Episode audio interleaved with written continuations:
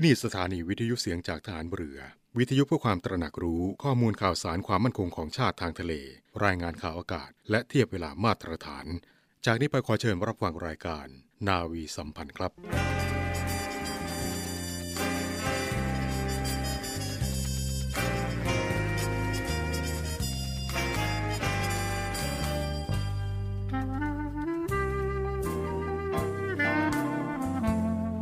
นายทหาร นายตำรวจทุกคน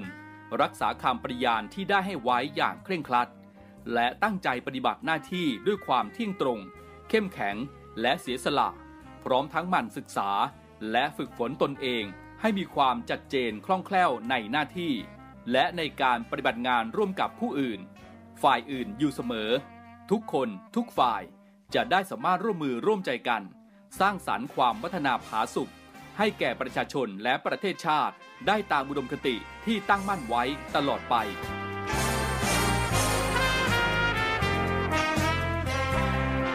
พระราชดำรัสพระบาทสมเด็จพระเจ้าอยู่หัว ในพิธีสวนสนามถวายสัตย์ปฏิญาณของทหาร ตำรวจเนื่องในพระราชพิธีบรมราชาพิเศษ พุทธศักราช 2562 ในวันที่ 18 มกราคม 2563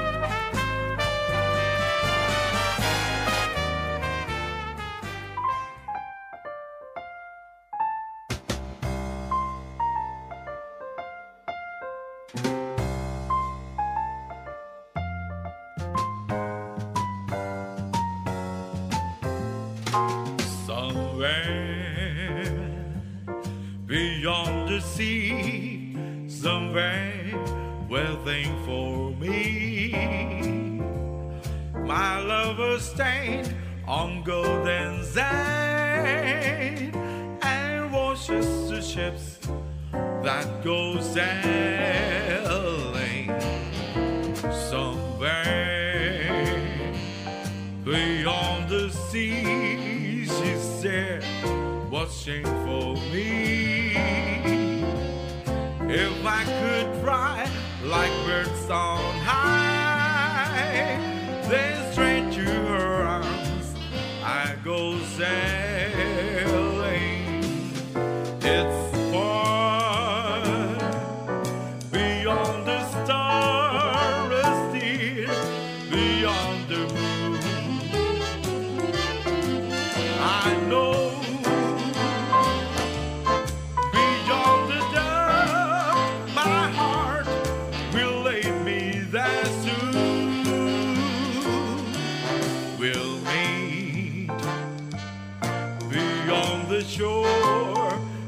Kiss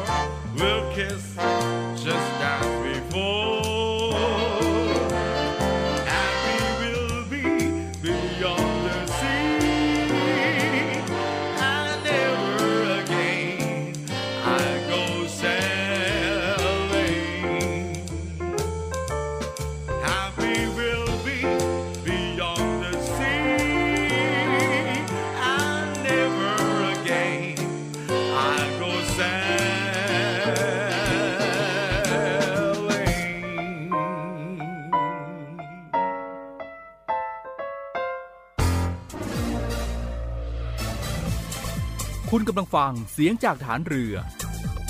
ทุกความเคลื่อนไหวในทะเลฟ้าฝั่งรับฟังได้ที่นี่เสียงจากทหารเรือ กับช่วงเวลาของรายการนาวีสัมพันธ์ สวัสดีคุณผู้ฟังทุกท่านค่ะต้อนรับเข้าสู่รายการนาวีสัมพันธ์เช้าวันนี้นะคะครับวันพฤหัสบดีที่ 4 มกราคม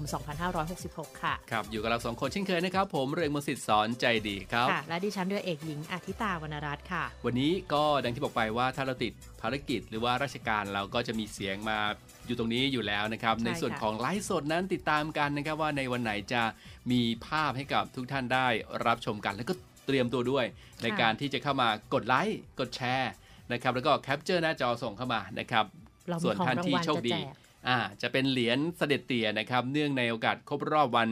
สิ้นพระชนม์100 ปีนะครับของทางมูลนิธิราชสกุลอาภากรนะครับ ก็จะนำมามอบให้กับผู้ฟังให้กับคุณผู้ฟังนะครับ ในช่วงของเดือนนี้ 1 เหรียญนะครับ ติดตามนะครับทำตามกติกาให้ครบแล้วได้ เหรียญแน่นอนนะครับ กติกาง่ายๆค่ะ กดไลค์อ่ากดแชร์ใช่นะคะ แล้วก็ทีมงานแอดมินเสียงจากทหารเรือนะคะ ผู้คัดเลือกนะคะ ผู้โชคดีที่จะได้รับเหรียญรางวัลใช่เหรียญเสด็จใช่เตี่ยไปนะคะนะครับอย่าลืมนะครับปฏิบัติตามกติกาให้เรียบร้อยด้วยนะครับเอาละครับในวันนี้ครับเรื่องราวข่าวสารต่างๆ ที่จะบอกกล่าวกับคุณผู้ฟังนั้นก็เรียกว่ามีหลายเรื่องทีเดียวนะครับค่ะคุณพึ่งก็ใช่ค่ะดังที่บอกไปว่าในแต่ละวันนั้นเราก็จะมีเรื่องราวต่างๆ มา อัปเดตให้กับคุณผู้ฟังได้รับทราบกันครับ ค่ะ วันนี้นะคะ วันที่ 4 มกราคมอืมค่ะ วันอะไรเอ่ย เป็นวันอะไรเอ่ย หลาย ๆ ท่านอาจจะยังไม่ทราบใช่นะคะใช่ นั่นก็คือวันอักษรเบลนั่นเองค่ะนะครับหลายท่านอาจจะเคยได้ยินนะครับหรือว่า คุ้นเคยเด็ดดีนะครับ ว่าอักษรเบลนั่นก็คือที่เรารู้จักกันก็คือของผู้ที่พิการทางสายตาค่ะนะครับ ใช้ถ้าเห็นภาพที่หลายท่านจำได้ คือจะใช้มือลูบไปบนอักษรที่นูนๆตัวใช่ค่ะลักษณะสัญลักษณ์ที่นูนๆขึ้นมานะครับแล้วมีความเป็นมาของวันนี้นะครับมาบอกกล่าวให้กับทุกท่านได้รับทราบกันด้วยครับค่ะ ซึ่งวันที่ 4 มกราคมของทุกปีนะคะครับเป็นวันภาษาเบลค่ะ ซึ่งก็จะตรงกับวันคล้ายวันเกิดของหลุยส์เบลนะคะครูตาบอดชาวฝรั่งเศสครัค่ะบและเป็นผู้คิดค้นภาษาเบรลล์ครั้งแรกของโลกด้วยนะคะ ใช่แล้วค่ะสำหรับประวัติของอักษรเบรลล์ในประเทศไทยนะคะ เริ่มมีการนำเข้ามาในประเทศไทยเมื่อปีพศ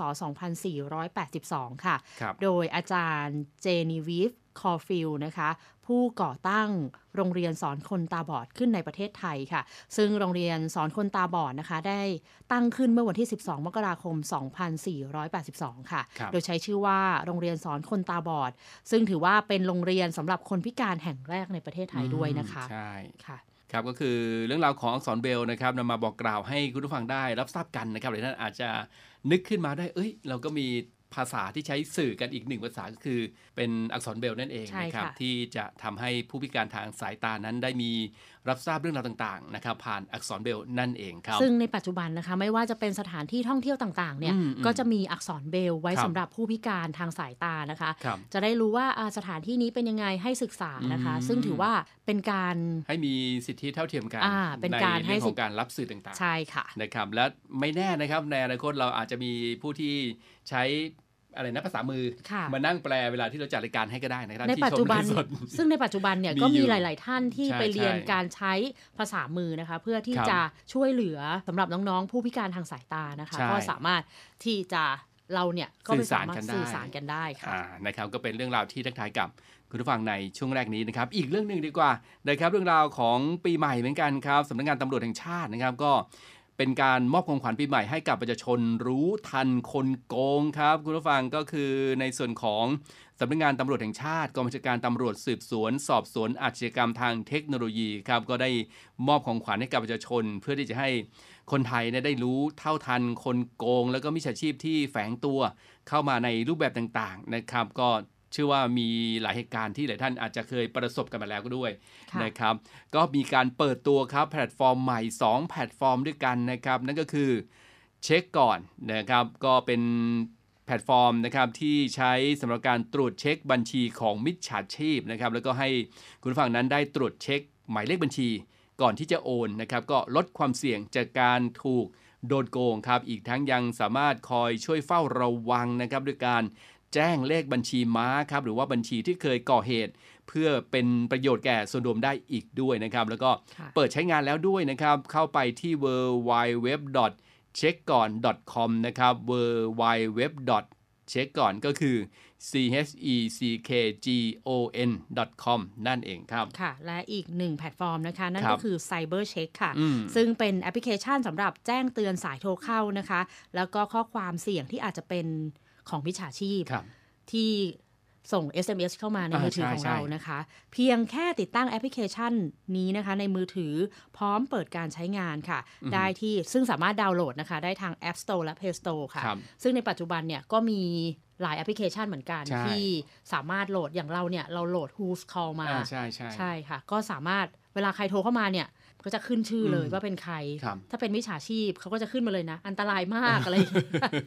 เราก็โอ้ยไม่ต้องรับไงเดี๋ยวนี้เยอะแยะมากมามาทุหลากหลายเตุรูปแบบหลากหลายค่ะทีเดียวนะครับ แล้วก็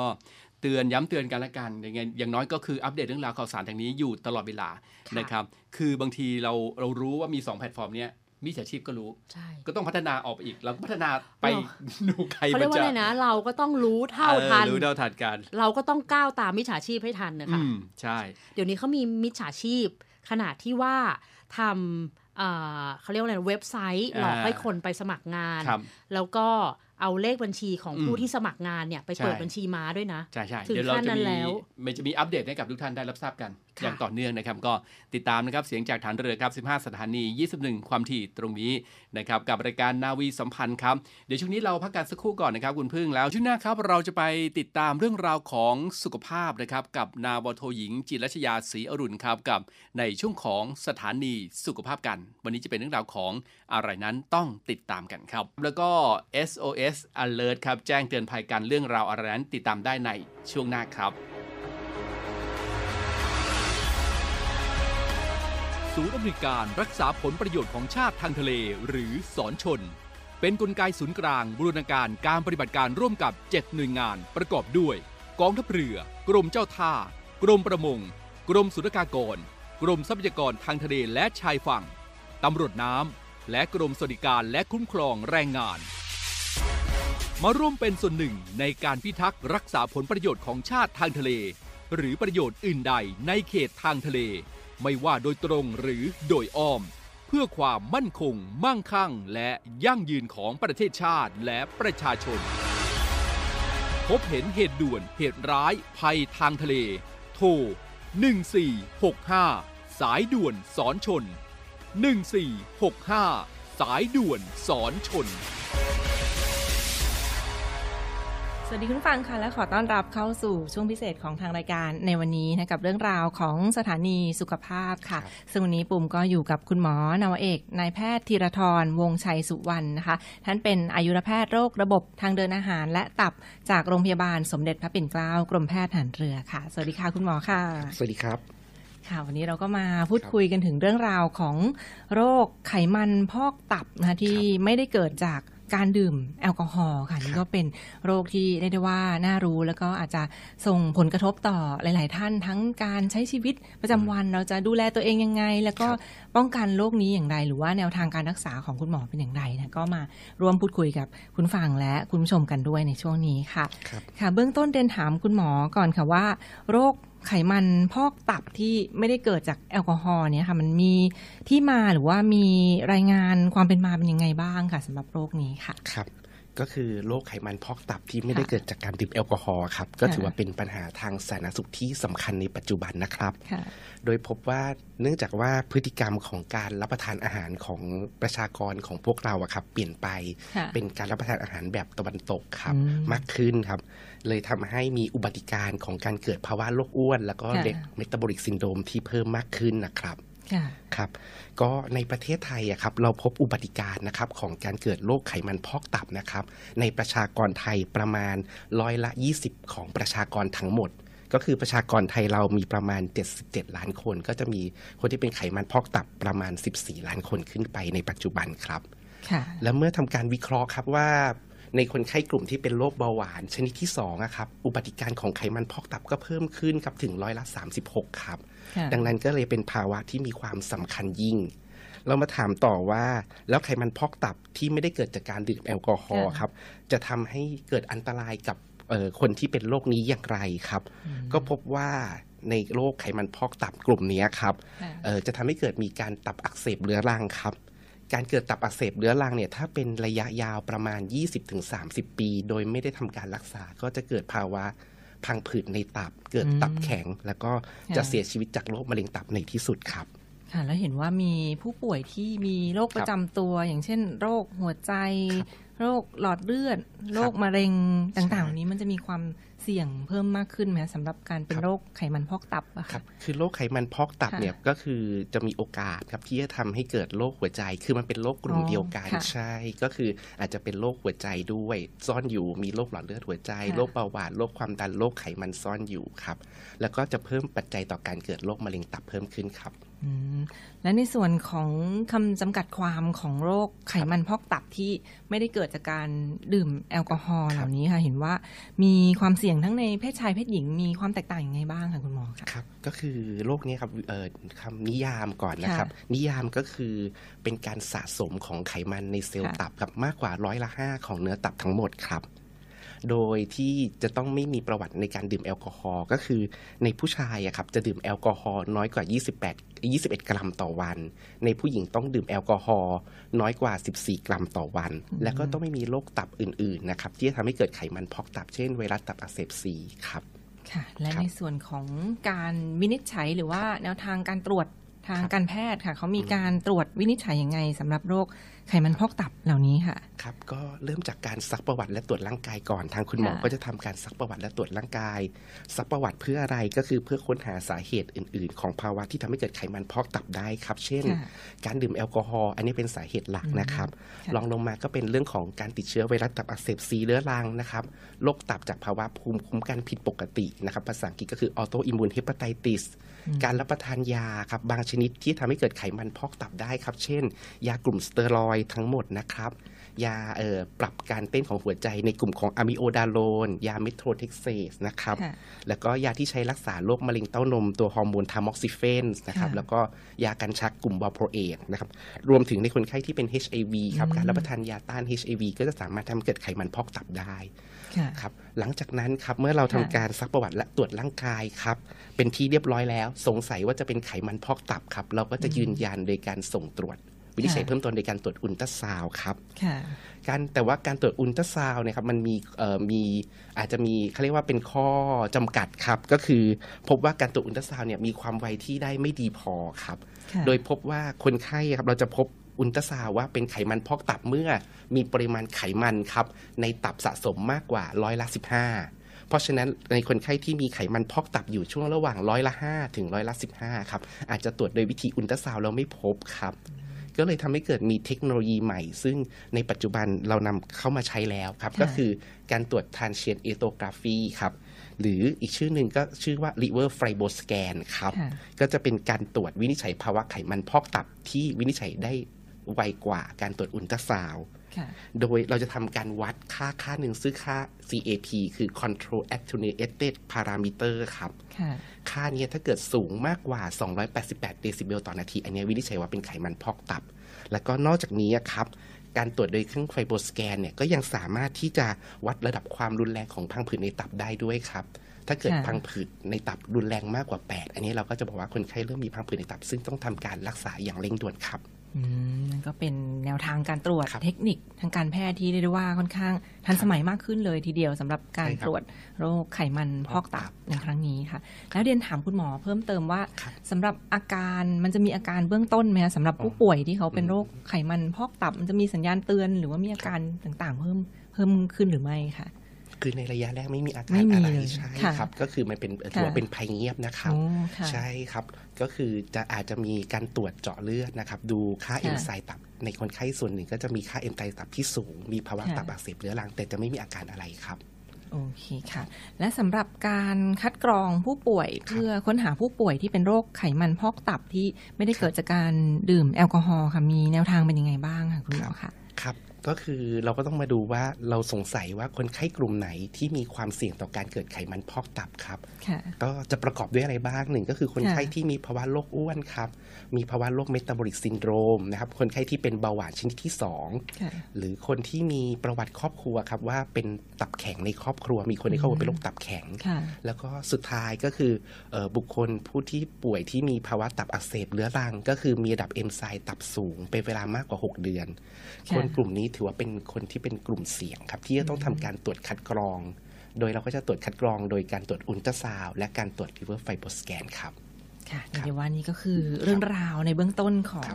โรคไขมันพอกตับที่มาฝากทุกท่านกันในช่วงนี้เนี่ยก็มีเรื่องราวและจะมาพูดคุยกันต่อเนื่องในตอนต่อไปค่ะวันนี้ต้องขอขอบพระคุณเป็นอย่างสูงค่ะ คุณหมอนาวาเอกนายแพทย์ธีรทรวงศ์ชัยสุวรรณคุณหมออายุรแพทย์ โรคระบบทางเดินอาหาร และตับจากโรงพยาบาลสมเด็จพระปิ่นเกล้ากรมแพทย์ทหารเรือ และมาพูดคุยกันต่อเนื่องในตอนหน้าค่ะวันนี้ลาไปก่อนค่ะ สวัสดีค่ะ ไม่เอาของฝากแค่อยากให้พ่อกลับมากองทัพเรือได้จัดตั้งกองทุนน้ำใจไทย เพื่อผู้เสียสละในจังหวัดชายแดนภาคใต้ และพื้นที่รับผิดชอบกองทัพเรือ เพื่อช่วยเหลือกำลังพลกองทัพเรือและครอบครัวที่เสียชีวิต หรือบาดเจ็บทุพพลภาพจากการปฏิบัติหน้าที่ ขอเชิญร่วมบริจาคเงินสมทบทุนช่วยเหลือได้ที่ ธนาคารทหารไทย ธนชาติจำกัดมหาชน หมายเลขบัญชี 115ขีด2ขีด17087ขีด2ชื่อบัญชีกองทุนน้ำใจไทยเพื่อผู้เสียสละในจังหวัดชายแดนภาคใต้ และพื้นที่รับผิดชอบกองทัพเรือ สอบถามรายละเอียดได้ที่ กรมสวัสดิการทหารเรือ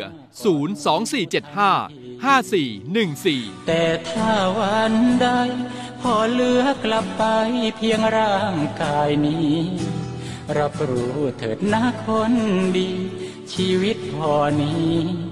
รักหนูที่สุด ช่วงท้ายแล้วนะคุณพึ่งวันนี้โอ้โหไวมากจริงๆหลากหลายเรื่องราวที่อัปเดตใช่ค่ะนะในเช้าวันนี้อะเรื่องนี้ส่งเป็นท้ายเรื่องส่งท้ายที่น่าอ่าสนใจมากเลยทีเดียวค่ะสำหรับครับสายท่อมนะคะ คุณผู้ฟังอาจจะตกใจไอ้ยสายท่ท่ออมมอะไรท่อมนี่ไม่ใช่เดินท่อมท่อมนะเป็นสายใบกระท่อมใบกระท่อมนี่แหละค่ะอ่า คิดจะเป็นสายท่อมต้องรู้ครับนะคะอ่าใบกระท่อมเนี่ยค่ะทำอะไรได้บ้าง อืมคุณก็พี่คืมอนต์สิทธิ์ทราบไหมว่า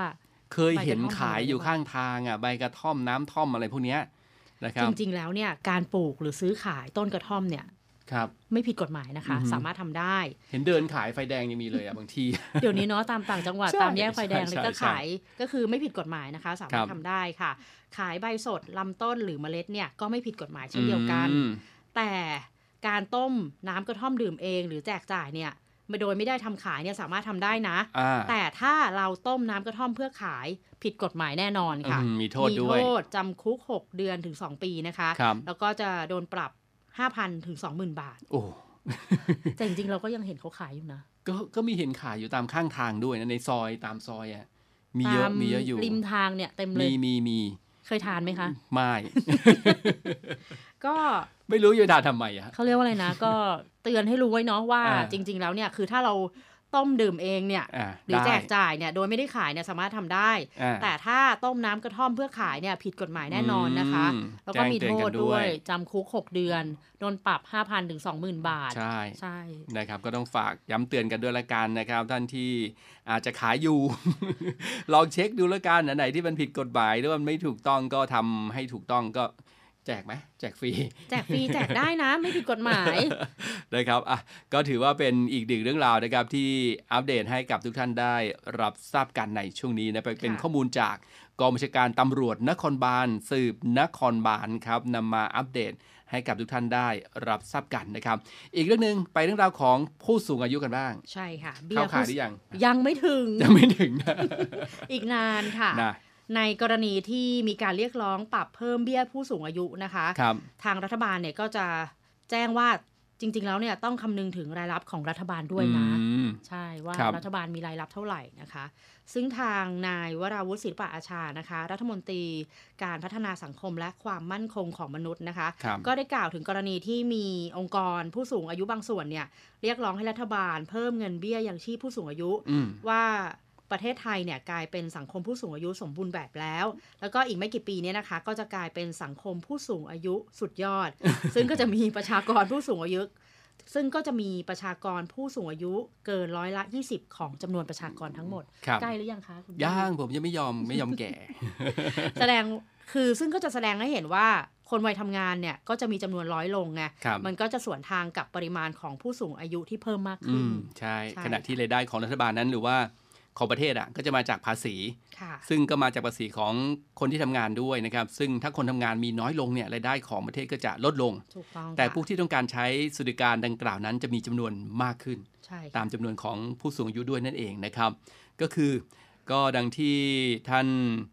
รัฐมนตรีนะครับว่าการกระทรวงการพัฒนาสังคม และความมั่นคงของมนุษย์นะครับหรือว่าพอมนะครับท่านก็บอกว่าอยากจะให้ผู้สูงอายุเนี่ยได้รับเบี้ยยังชีพ 3,000 ถึง 5,000 บาท แต่ก็อยากให้ทุกคนคำนึงถึงรายรับของรัฐบาลด้วย อย่างที่คุณพึ่งบอกไปนะครับเพราะฉะนั้นประเทศนะครับจะยังอยู่ในวังวนการกู้ยืมเงิน แล้วก็เกิดปัญหาต่างๆ ตามมาครับ แต่ก็ต้องเห็นใจผู้สูงอายุที่จำเป็นต้องมีเบี้ยผู้สูงอายุด้วยนะครับ ซึ่งทางพอมก็จะทำให้ดีที่สุดในการกระจายให้ทั่วถึงประชาชนที่มีอายุเกิน 60 ปีขึ้นไปทุกคน นะครับและขณะเดียวกันนะครับก็จะเป็นต้องคำนึงถึงฐานะทางการเงินของรัฐบาลด้วยครับ ซึ่งไม่เพียงกรณีของเบี้ยผู้สูงอายุยังรวมถึงเรื่องเบี้ยผู้พิการ แล้วก็เงินอุดหนุนสำหรับเด็กแรกเกิดด้วยนะครับโอ้ก็โหรัฐบาลก็ไม่ได้นิ่งนอนใจอืมเนาะก็เอาประเด็นเนี้ยไปอยู่ในการพิจารณาอยู่ครับนะคะก็ต้องรอกันสักนิดนึงนะคะครับและ หนึ่งข่าวส่งท้ายสำหรับอะวันส่งนี้ท้ายกันเป็นข่าวดีครับสำหรับนักท่องเที่ยวนะคะดีจริงหรือเปล่า นั่นก็คือประเทศจีนนะคะจะเริ่มฟรีวีซ่านักท่องเที่ยวไทยไปจีนครับโดยจะเริ่มตั้งแต่วันที่ 1 มีนาคม 2567 นี้เป็นต้นไปนะคะ นะครับ ก็ต้องขอบอกกันด้วยละกัน ท่านนายกรัฐมนตรีนะครับ ท่านก็ได้แถลงข่าว ภายหลังการประชุมคณะรัฐมนตรีครับว่าหลังจากที่รัฐบาลนะครับได้มีมติคอรมอเห็นชอบมาตรการยกเว้นวีซ่าประเทศจีน เพื่อดึงดูดนักท่องเที่ยวจีนครับก็จะครบกำหนดในวันที่ 29 กุมภาพันธ์ 2567 นี้นะครับ ซึ่งก็ณวันนี้ถือว่าเป็นข่าวดีนะครับที่ไทยแล้วก็จีนเนี่ยไปกลับทั้ง 2 ประเทศ ไม่ต้องมีวีซ่าระหว่างกันและกันครับ ก็เริ่มตั้งแต่วันที่ 1 มีนาคม 2567 เป็นต้นไปนะครับ ถือว่าเป็นการ ยกระดับความสัมพันธ์ระหว่างกันและกันนะครับและที่สำคัญก็คือ ถือว่าเป็นการยกระดับความสำคัญของพาสปอร์ตไทยอีกด้วยนะครับ ก็ถือว่าเป็นการกระตุ้นการท่องเที่ยวด้วยนะการท่องเที่ยวแล้วก็ใช่คือคนไทยไปจีนก็ไม่ต้องขอวีซ่าครับคนจีนมาไทยอืมชาวจีนมาไทยก็ไม่ต้องขอวีซ่าอืมก็สามารถท่องเที่ยวได้อย่างแบบสบายขึ้นสะดวกใช่ขึ้นนะคะโอ้ก็ถือว่าเป็นการกระตุ้นเศรษฐกิจในการท่องเที่ยวด้วยค่ะ ใช่แล้วครับค่ะอะก็เป็นเรื่องราวที่ฝากกันในช่วงของรายการนาวีสัมพันธ์ในเช้าวันนี้นะครับมาถึงตรงนี้ครับหมดเวลาแล้วนะครับ คงจะต้องล่ำลากันแล้วล่ะนะครับ ยังไงติดตามกันในเช้าวันต่อไปนะครับ แล้วก็อย่าลืมนะครับเรื่องราวของอาสิ่งที่เรามอบให้กับคุณผู้ฟังค่ะนะครับ เหรียญเสด็จเตี่ยนะครับร้อยปีวันคล้ายวันสิ้นพระชนม์พลเรือเอกพระเจ้าบรมเธอ พระองค์เจ้าพระกรกิติวงศ์กรมหลวงชุมพรเขตอุดมศักดิ์ครับเป็นเหรียญทองแดงนะครับ เข้าไปดูได้นะครับในเว็บไซต์ของเสียงจากฐานเรือครับ เดี๋ยวจะโพสต์ให้กับ คุณผู้ชมที่เข้าไปนะครับได้เห็นกันใช่นะครับค่ะว่าเหรียญจะมีความสวยงามขนาดไหนนะครับแล้วก็จะให้ทุกท่านได้ร่วมกดไลค์กดแชร์นะครับแล้วก็คอมเมนต์เข้ามานะครับแล้วก็มารุ้นกันว่าในช่วงของท้ายเดือนเนี่ยใครจะเป็นผู้ที่โชคดีนะครับได้ได้เป็นรับเหรียญเสด็จเจ้าเตี่ยขไปองนะคะถูกต้องนะครับเห็นแล้วก็ยังอยากได้เองเลยอะไม่เป็นไร ให้ท่านผู้ชมให้อ่าคุณผู้ฟังดีกว่านะคะได้อะนะครับและสำหรับวันนี้นะคะ เราสองคนนะคะ ก็ต้องลาคุณผู้ชมครับเอ้ยคุณผู้ฟังไปด้วยเวลาเพียงเท่านี้นะคะ พบกันใหม่ในวันพรุ่งนี้ เจอกันทุกวันแน่นอนค่ะนะครับ วันนี้ลากันไปก่อนครับ สวัสดีครัสบวัสดีค่ะ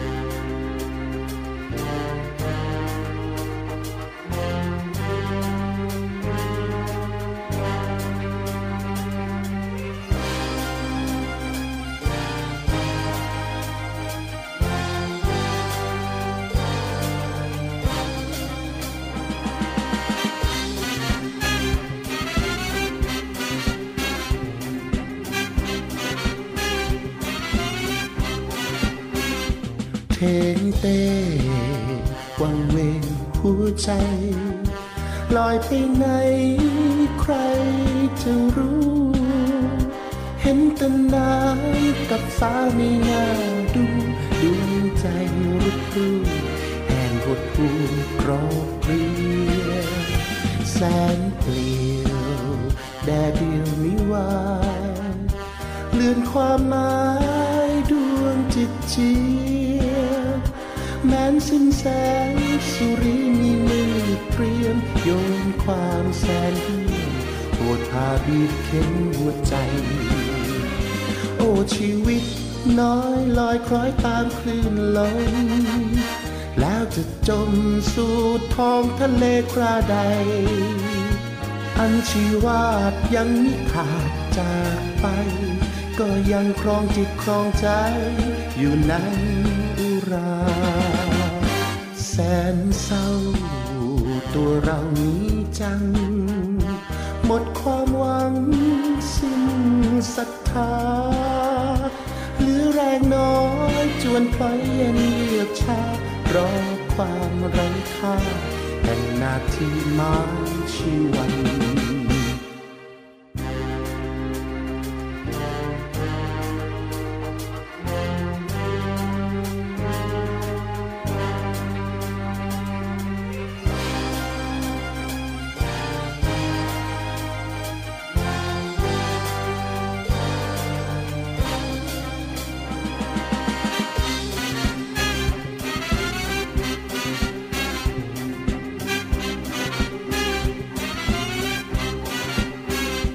เทงเต้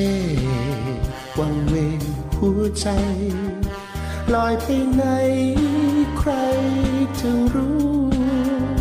เห็นแต่น้ำกับฟ้าไม่น่าดูดวงใจรุกรูแห่งหดหูกรอบเกลียแสนเปลี่ยว